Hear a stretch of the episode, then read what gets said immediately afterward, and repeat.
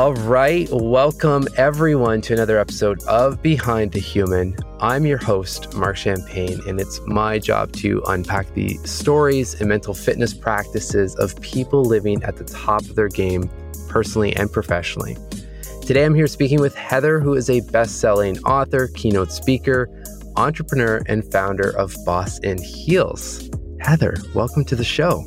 Thanks for having me we've we definitely have a overlapping network. So I've seen your name come up several times. So it's super exciting to to have you on the show.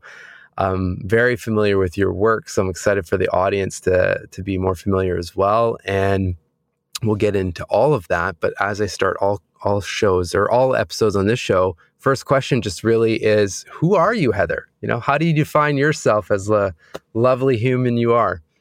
Um, who am I? I'm a mother. I'm a creative. I'm someone still recovering from corporate America. I'm an author. I'm a keynote speaker. I'm a podcast host. Um, and I'm still trying to be an athlete in my late 40s. amazing. Amazing. And what, I mean, what lights you up every day? What keeps you pushing forward and and curious and trying new things because that's that's what I've noticed just following your journey from afar is that I mean you're always you're always pushing in in in the sense of being creative and trying new things and really putting yourself out there. Yeah, you know, for me, I had a long career in corporate America and I was very stagnant in, in that I wasn't pushing myself into creativity. I wasn't pushing myself into new opportunities essentially I had made it to the top of an industry and I was just staying there. And so when I look back, I, I just, what I've learned, and it took me getting fired to learn this, you know, I had to be pushed into this space of being a beginner and starting over. But now that I, you know, for the first thing I did when I got fired was I wrote and self published my first book. And so that was my first entry into I'm a beginner. I'm a rookie author. I have to figure out how do you sell books, right? And then I started as a rookie speaker and then I started as a rookie podcast host and then I started as a rookie author with HarperCollins leadership. All these things every time I just keep starting over as someone who's new and a beginner. And what I'm learning, you know, over the last three and a half years is that that's how you really start to grow to see your potential. I, you know, I have no idea what's ahead of me because I do know I just keep stepping into the unknown. So, yeah. you know, it's um, it, that's what li- life is supposed to be about growth, right?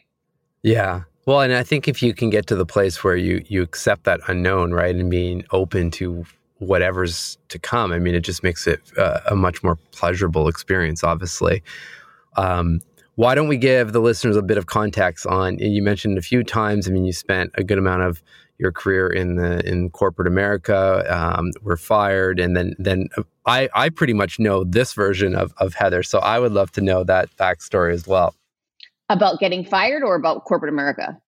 Just yeah, some of the work that you were doing and what led up to the um, to that to that experience. And then I think the other thing too is you know, then you decided to to self-publish and write a book. I mean, that is not a small feat to just undertake. So I'd love to see where all that came from.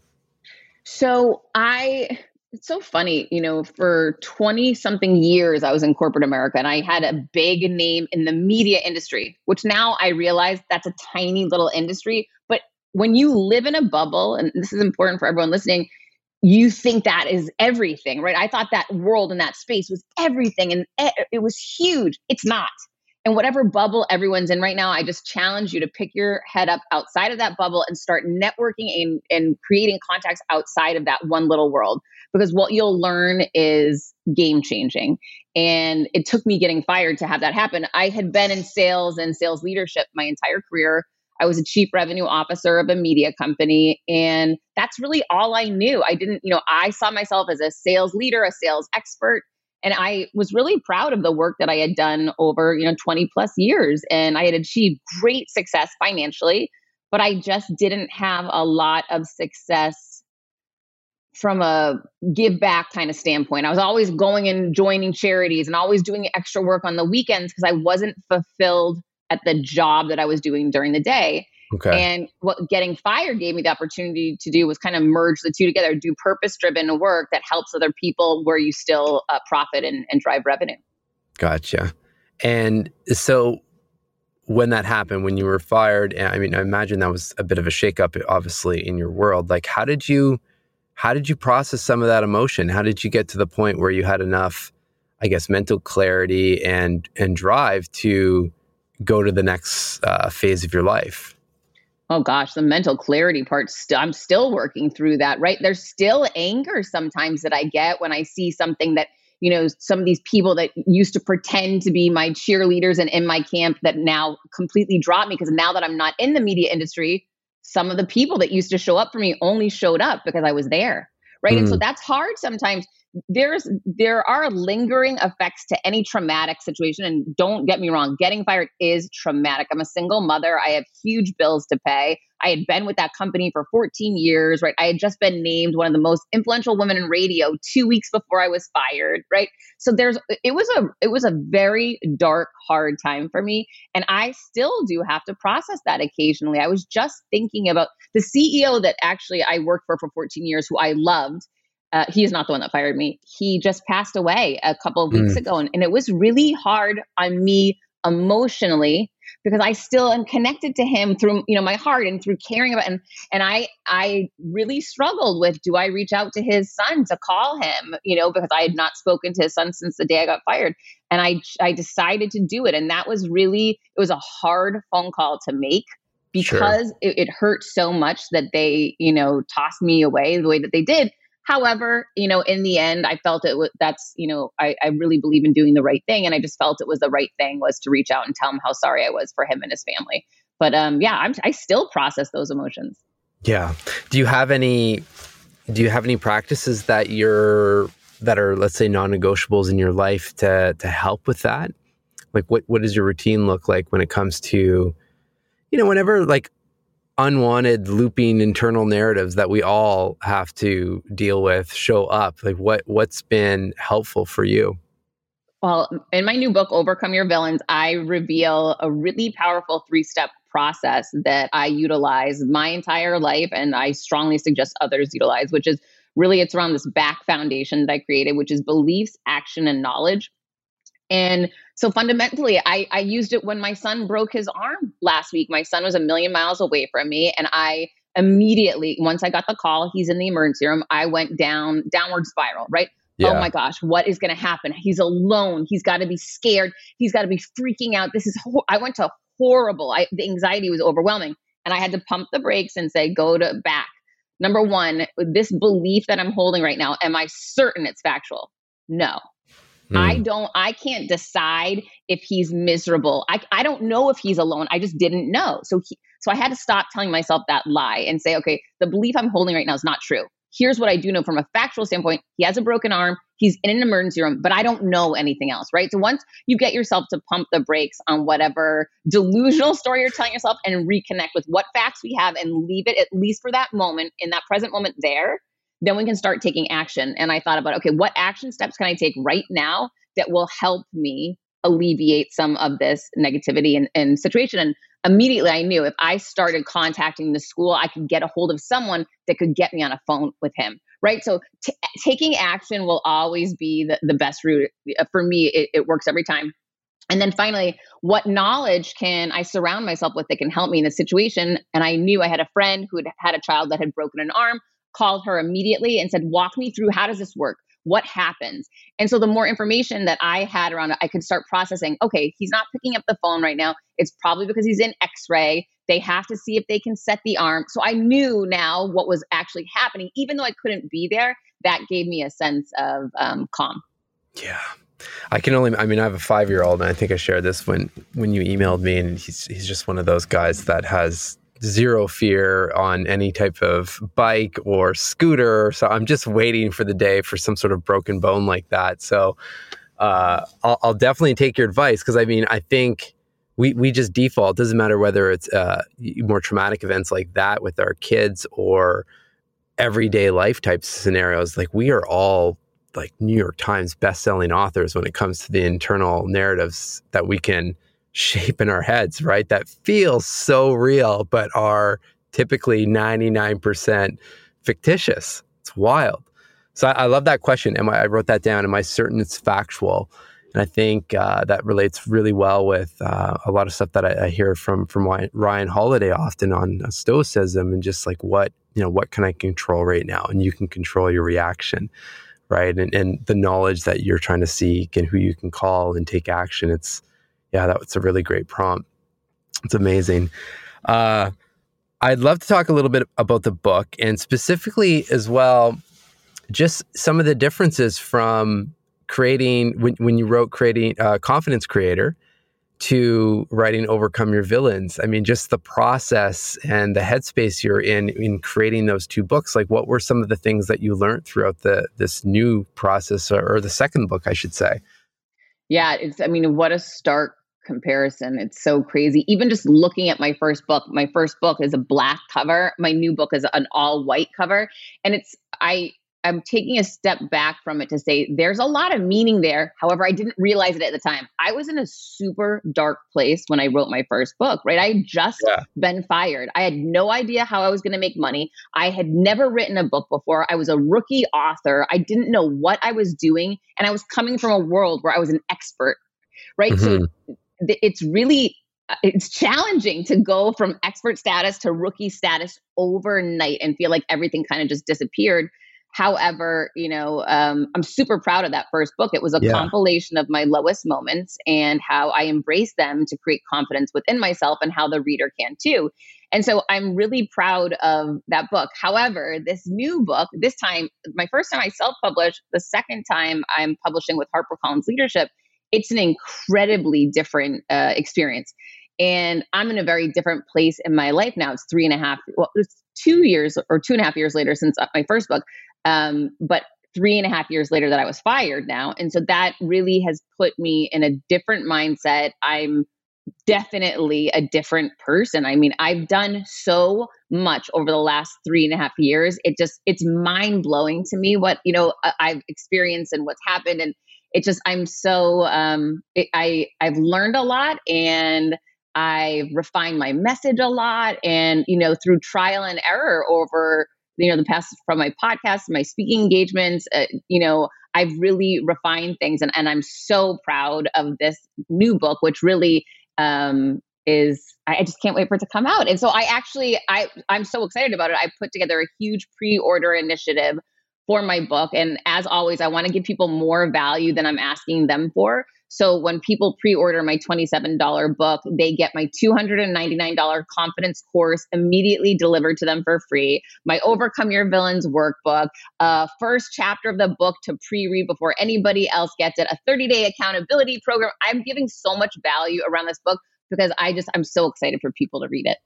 It's amazing. What what sparked the? Well, I, I should ask first. I mean, why did you choose the the route of writing a book in the first place? I mean, having just gone through that process, that is not the easiest path to take. Well, I didn't know it, right? You don't yeah. know what you don't know. If you haven't done something, I'm big into tuning out what other people say, right? Like everyone's going to tell yeah. you, don't write a book; it's too hard. Well, that maybe it's hard for you, um, but that's not about me, right? So I got fired, and I posted, "I've just been fired. If I've ever helped you, I need to hear from you today. That post went viral and it landed me on the Elvis Duran show. And I, halfway through the interview, Elvis looked at me and he said, Well, obviously you're writing a book, Heather. And I said, Well, obviously, but I wasn't. Oh, and wow. I had never been the author or literary or smart one, even. I was always labeled the social one and the sales one. And so it was a big moment for me to say, am I even qualified to write a book? Right. Like I had to dig into Google and understand like, can anyone just write a book? Well, turns out anyone can. Yeah. And then I Googled how do you write a book? And all it said was you have to sit down and write and be disciplined. It's that easy.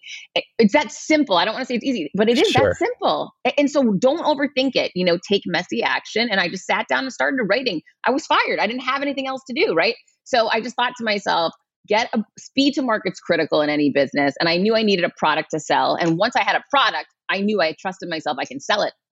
So I just said, write as fast as you can. And I, for five months, I wrote and wrote and wrote and then went the self publishing route, you know, hired a great editor who was way ahead of me. He had 19 books, he was an expert and mm-hmm. he helped advance me quickly. And um, yeah, the whole process was just kind of through trial and error.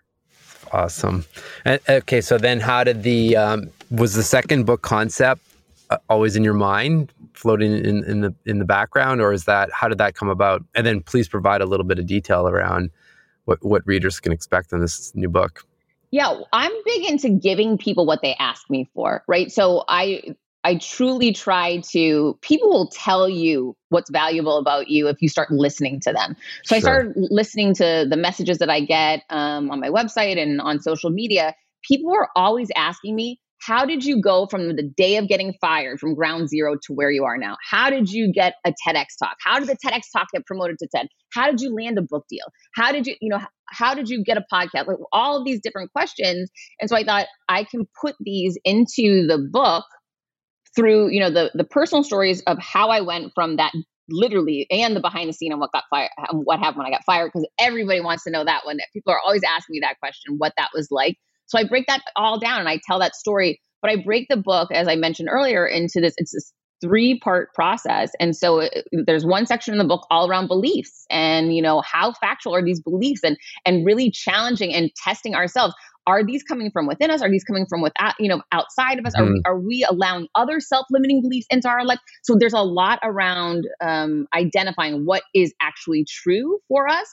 And the action part of the book, which is the, it's to me, that's my favorite part. It's all about taking massive action, how to push yourself into fear, how to start evolving and growing and going for more and just go bigger. And then the, the final part of the book is all around knowledge. Like where is, we are not very conscious during the day of where we're accessing knowledge. We might just start believing what someone is telling us.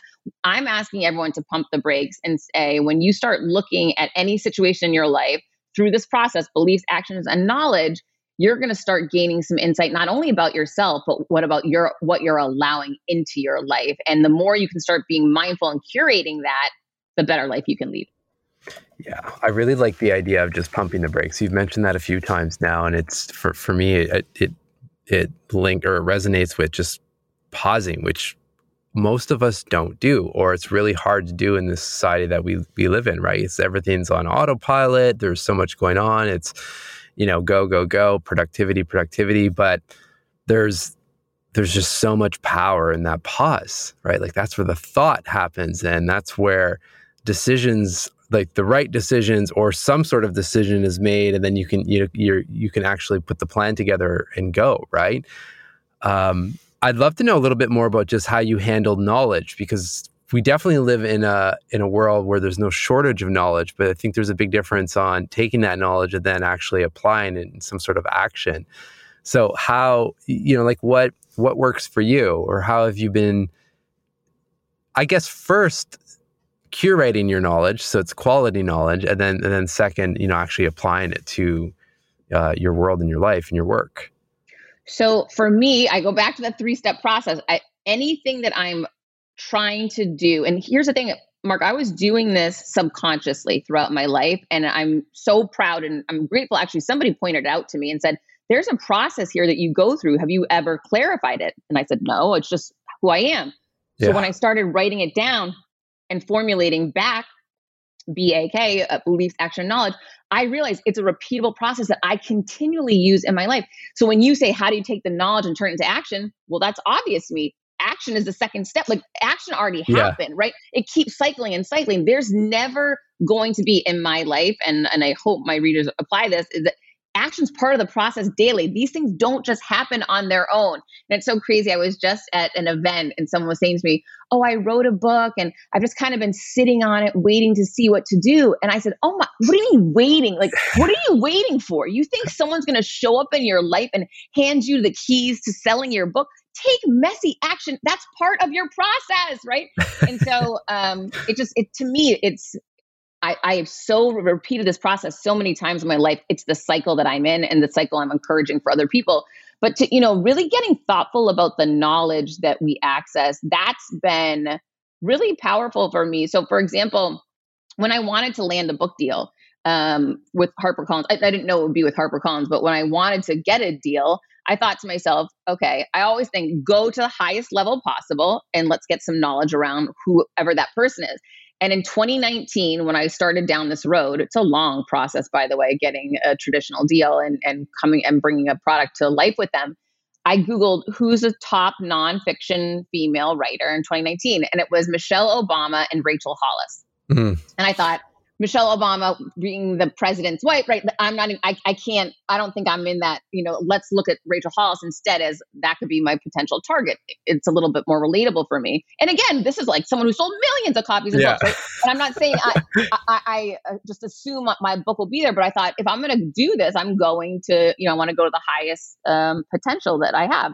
So I Googled who her agent was, right? And so I needed that knowledge of who is she working with? Because there's something there, a formula that they have that I want that I need to access. I need that knowledge. And so I found her agent and I sent her agent. Then I went back to my action, take action now. And I I I checked my beliefs first, right? I, I can I sell millions of books? Why can't I? Who says you can't, Heather? Yeah. I'm not Rachel Hollis, but I'm Heather Monahan there's something uni- unique, special, and different here. I can add value too. And now I take action and I message the um, agent and she said, you know, I'm not really interested in the business side. I like the religion side more. However, Heather, I have a partner who loves the business side. I think you should work with my partner. So she connected me to my now agent, Jill. And we got on a call, and right away she said to me, Heather, I love this concept. I love the idea. Send me a book proposal. Well, Marc, I didn't know what a book proposal yeah. was. I'm a rookie, right? So I'm starting over from ground zero. I, I don't, so I said, Oh, Jill, I don't know what that is. And she started laughing and she said, Well, that's where our conversation ends. And I said, Let me ask you one more question before you hang up. If you had a family member that wanted to write a book proposal, who would you send them to for help? And she said, Peter Economy. And I said, Thank you, Jill. You'll hear from me soon. And so I stalked Peter Economy. I got him to call me back. I told him I needed to hire him. I hired Peter Economy, and together we wrote a book proposal that Jill, after 14 no's, finally gave us a yes and um, went out and pitched us. So the whole thing, I knew I, I needed to work with the best in the business. I knew I had to access that knowledge. They have 25 years experience. I had zero, right? Yeah. So I had to bridge that gap and they had that, they have the plan of what worked, what sold millions of copies for Rachel, right? So I knew if I could get to them, I'm going to have a much better chance of success. I love it. I love it. All right. Hello, friends. I have something to admit to you all. I am no longer recording this show out of my Mini Cooper. And surprise if you didn't know that. Thanks to the awesome humans over at Loop Phone Booths, I'm recording two podcasts in their Flex booth at home. I'm also recording my audiobook, Personal Socrates, in this booth while my five year old is running around downstairs screaming, being a five year old. The booth rocks. So if you're looking for a space to take calls, record in, or just find a little quiet in your day, check them out. They're over at loopphonebooths.com. Now back to the show. How did, you know, throughout those 14 no's, I mean, what was keeping you like what was keeping your mind charged to try i'm assuming you're just trying different angles or redoing or updating the proposal. Like how what what did that look like? Because i feel like a lot of people don't see that behind the scenes right? Yeah well i mean here's the thing. The one thing i am an expert in is sales. So that part's easy for me. Sales is always a numbers game. I have 46 years experience selling myself right? So yeah. i know it's never about the no but it is about getting to one yes so to me, that is a difference maker for me. That's a differentiator. That's where I feel confident, strong, and and really experienced, right? I know my knowledge is locked on. That okay, if I've got a couple of no's from this woman, I still know she's the right target for me because I know she's got that roadmap and plan that I want the road to millions of book sales, right? So I still I, I need to get to her. Something that I'm doing isn't conveying that properly. How can I show up differently? How can I put myself in her shoes? How can I think like her so that I can deliver her more value? And listen, at I'll never forget at it was the 14th time and this is over a year in the making right this whole process of rewriting and rewriting the book and i spent a fortune on the book proposal on peter economy peter yeah. economy is not cheap okay so let me tell you this was a big risk for me and i just really had this strong gut instinct that i wanted this person to i wanted to do the book with this person but on the 14th time, I'll never forget. And Peter and I became very close during this year. I said, Peter, this thing is so freaking good that if we send this one over, and this is, I had gotten 14 no's from her, and this is I was about to send her version 15. I said, if we get a no this time, I'm going to a different agent. And he said, You gotta be kidding me. Why? After we worked so hard, why would you say that? And I said, Because if she doesn't say yes on this one, this one's that freaking good. Like, we can't get better from here. Then she's just, she doesn't get me. And he said, Okay. And I sent it and she said yes. So listen, I too get frustrated, right? Like when you yeah. when you think something is so on the mark and and you're and, and I worked so hard to see everything through her eyes and take all of her constructive crit- criticism as help, right, to get better. Of course, everyone has their own limits, but I'm glad I didn't give up. I love it.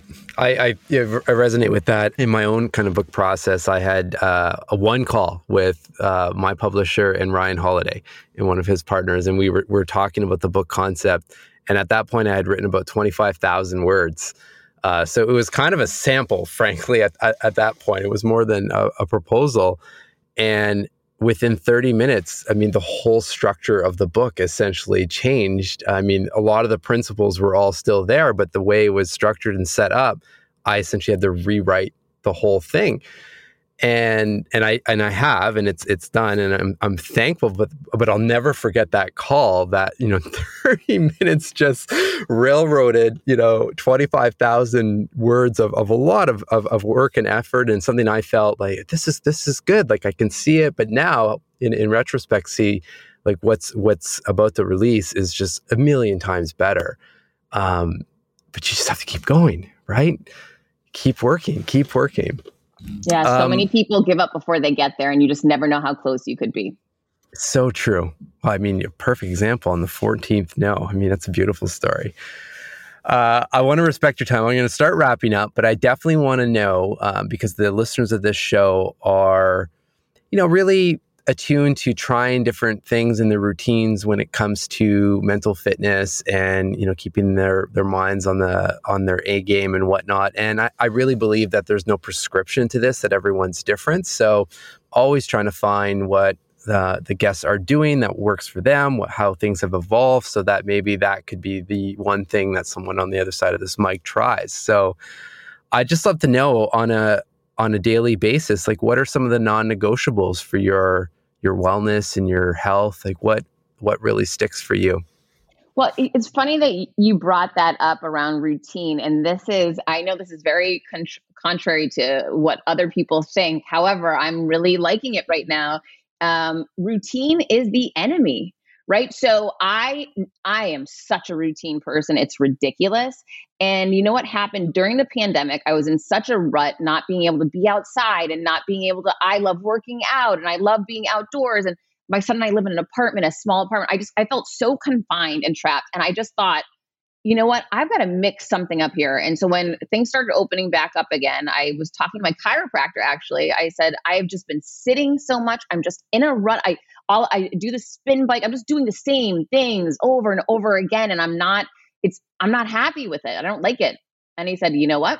I want you to go boxing. And I said, what? Boxing. Are you kidding me? And he said, yeah. He said, I just started taking boxing. It's so new. I'm so bad at it. And it's really, it's mentally challenging, physically challenging. Routine is the enemy, Heather. And they have a huge sign in this humongous boxing um, gym that says routine is the enemy right on the wall. Don't ever have two days alike. And that's their whole concept. And it's yeah. so contrary to who I am and how I've been and it's very uncomfortable. And every time I walk in there, I'm like, oh, I get so nervous. I'm the worst. I don't know the routines. I don't even know the words half the time, what they mean. You know, no one looks like me. I'm like, I'm the odd guy out. And it's incredibly uncomfortable. So I get really excited to go back because I know that I'm growing. I know that I'm learning. And I, and thinking of how the way they think routine is the enemy is challenging me to apply that to other areas of my life as well, which is really, I think it's powerful because a lot of us can get in ruts. We can get in these routines and then we kind of just, our, our growth stalls. Yeah. Well, we start, we, again, we jump on that autopilot and it's hard to recognize that you're just doing the same thing over and over again. It's a great example. Uh, are you doing, is there anything else that you're doing for reflection or, you know, bringing any kind of stillness to your mind and, and thought and stuff like that?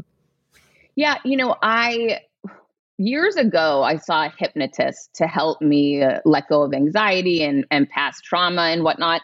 And I had an amazing experience with um, working with a hypnotist. I really loved it. I totally advocate for it. I mean, life changing difference for me um, in my mental state. And one of the things that that hypnotist left me with was he left me with a few tracks that I could use at any point in time. So one is believe in yourself. One is for speaking when you're going into a large speaking engagement. One is to you know let go of anxiety or whatever. So there's these different tracks I have, and so I've been really disciplined. My son went away to camp a few weeks ago. Every day now that it's quiet in my house, and it's a little yeah. different than when my son's home but I I have myself doing the track believe in myself one yeah. time a day for almost a full month now and I'll tell you it's something that you might not notice at the first day you might not notice at the second day but suddenly you're just feeling so much more optimistic listen there's a fine line between fear and excitement right and and launching a new book is scary and it's a lot of work and and not knowing if live events are coming back full force and if that revenue stream is going to be back where it is and getting nervous about forecasting right? There's all of these unknowns and variables right now in all of our lives. At least i feel that way for sure. And so yeah. some days i feel scared right? I don't i'm afraid to get optimistic for the future because what if the delta variant takes us all back and everything goes negative again right? So that's when i say okay let's keep doing this track. Let's stay focused. I can't affect what happens out in the world, but I can affect the way that I think and how I show up to it. So the more I find certainty and belief in myself, the more calm and optimistic I can feel about the future, regardless of what happens. So that's really been the work that I've been doing lately. Mm-hmm. And are you? Is this something you do in the morning, or is this? A, is there any kind of method to it, or do you just pop it on when you first feel like thing in the morning? It? No, no, I have to do it first thing in the morning because then you're, you know, your day gets away from Life you happens. and sudden, yeah. Even yeah. if I would try for one day not to do it first thing in the morning, I know it wouldn't get done. So I, I just I've been holding myself accountable to that. Yeah, so powerful. That's uh so basically. Essentially, I, I'm assuming a mix of affirmations and visualizations and like priming your mind, right? These tracks. Yeah, I mean, it's definitely priming your mind, but it's um, I don't know, it's more than that because it's once you get into this subconscious level, somehow it, it's much for me, anyways. And again, I, this is what works for me. And anyone can go to a hypnotist and see if it works for them or not. But to me, there's just no downside to it, and it does have a positive impact. Oh yeah, there's so many things. You know, it's been about four years that I've been really into this this wellness space, especially mental fitness. And I mean, I came into it with a ton of uh, judgment on things like energy and moon energy and all this stuff. And and as soon as I released that, just through interviewing so many different people through the podcast, and I'm thinking of this this. Uh, you know, like astrology and, and all the energy from uh, the moon and whatnot as an example, because it's the same thing. I'm like, if, if I'm going to, if I'm going to journal or if I'm going to set some intentions for the month, what's the downsides to, to line that up with whatever's supposedly happening with the moon and the energy? There's, there are no downsides to doing that, whether you believe in it or not. And I'm not sure where, like, I think, you know, if we can shift the tide with, with the moon, there's something going on and we're, you know, we're formed by majority of, of water. So that's the extent of my astro- my astrology. But again, like I think for everyone listening is is just to be open and, and try it out. And it's a really good prompt. Like what's what's the worst that can happen? What's the downside in this, right? That's so, really that's my grief to gross ratio. You know, that's kind of the lens that I look at things through. Is is there downside? To, is there risk, or is, could this be potentially harmful? No, right? Like, there's yeah. nothing bad that's going to come out of something about you know optimism or affirmations um, give it a shot and just see what happens love it grief to growth ratios love it cool heather well i mean we could probably talk for hours about all this stuff i can see we've got some overlapping passion and and, and uh, uh, interests in this space and just mindset and mental fitness and whatnot. I'd love to know. I'll put all the stuff in the show notes. But where where can people follow along in your journey and continue to learn from you as your journey unfolds? I'm at Heather Monahan on all social media and my website right now. Check it out. The pre order bonus bundle is up now. It's for a limited time because I am going to pull it once the book goes live. So please get it now. Overcomeyourvillains.com. Awesome. Well, thank you so much. Last question for you What makes you smile each day? Oh, my son. Uh, hands down, no doubt. That flipping boy is the love of my life. Oh my gosh. Well, on that note, that's a beautiful way to end. Thank you so much. Thanks, Marc.